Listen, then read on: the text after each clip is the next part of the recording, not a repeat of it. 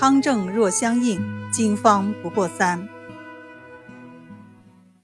许多人可能会纳闷儿，徐淑薇从来不收患者的诊费，他是靠什么来生活呢？实际上，徐淑薇在学医的同时，从来就没有放弃对橘子叶的学习。从他后来担任徽州、杭州教官的经历来看，他对教书育人还是比较擅长的。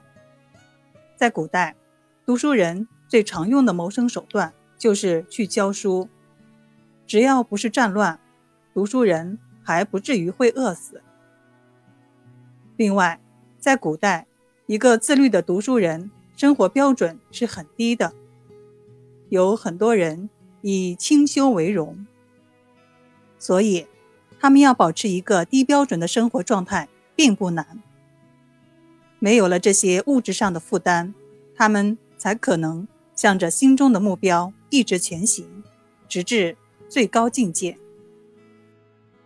徐淑薇从汴梁回到江南后，又治疗了大量的患者。看许淑薇诊病，感觉很痛快。她诊病犹如脑力断狱。一大堆乱七八糟的症状，徐淑薇三下五除二，很快就能找到问题的症结，然后逐一点破。此病在表在里属虚属实，在六经之合经，是《伤寒论》中的某某汤症。他很迅速的就能剖析清楚，然后开药。需要介绍一下的是，张仲景的方子。后世叫经方，有个特点，那就是只要辨别清楚了这个病是符合仲景哪个方子的汤证，确认无误，开方下去，三服药内一定见效。这叫经方不过三。要是没有效果，绝对是要换方了，因为只有一种可能，就是没有认对汤证，绝对没有。吃半年的药，病都好不了的事情。许淑薇在群众中积累了非常好的声望，各地来找他看病的人络绎不绝。有个姓郭的富商病了，患的是伤寒，也就是现在说的外感病，身上发烧，脑袋疼，怕见风。这些症状里面，最要命的是大便不通。这可不是一般的难受。郭某此时是腹胀的要命。郭某请来好几个医生为他诊治，大家七嘴八舌，各抒己见。一位医生很有把握的捋着山羊胡子，说：“这分明是大柴胡汤症嘛，应该用大柴胡汤。大柴胡汤。”是张仲景的方子，用来治疗少阳、阳明合并之症。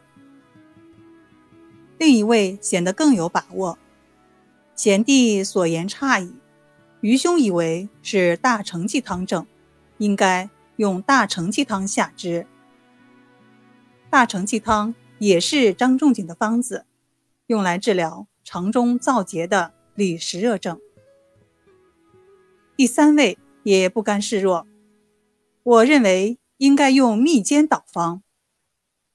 密煎导方是张仲景的外导通便法。众医生争论不休。这时有人想到了许淑薇，于是郭某赶紧派人把许淑薇请来。许淑薇一进门就给郭某诊了寸口脉，然后又诊了他脚面的扶阳脉。诊完后，许淑薇问患者：“您小便的情况如何？”患者回答：“小便平硕。”这时，许淑薇心里有了数，他说：“这是脾约症啊，应该用仲景的麻子仁丸治疗。”许淑薇望着大家疑虑的目光，肯定地说：“仲景说过，扶阳脉浮而涩。”浮则胃气强，涩则小便硕，浮涩相团，大便则坚，其脾为约。麻子仁丸主之。大家听完，沉默了片刻，又开始喧哗了起来。这就叫家无主病之人。什么是主病之人呢？就是一个家庭里有人病了，到底该怎么看病，需要有一个说了算的人。此人要有经验，在家族里有地位，说话别人服气，这就是主病之人。否则议论纷纷，永远没有个定论。这时，郭某的弟弟站了起来，他说。各位，我看大家就别争了吧。既然有仲景的话在，若不按之行事，那成何体统？我虽然很愚昧，但是我认为还是许先生的话在理。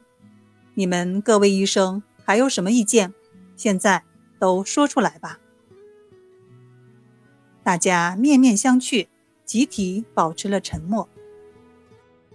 家人买来了麻子仁丸一百来粒，分三次服下。当天晚上，郭某的大便通畅的排出，终于舒坦了。接着，郭某出了一身汗，外邪很快就解了，这个病就这么好了。郭某高兴的拿出重金酬谢许淑薇，许淑薇依旧婉言谢绝了。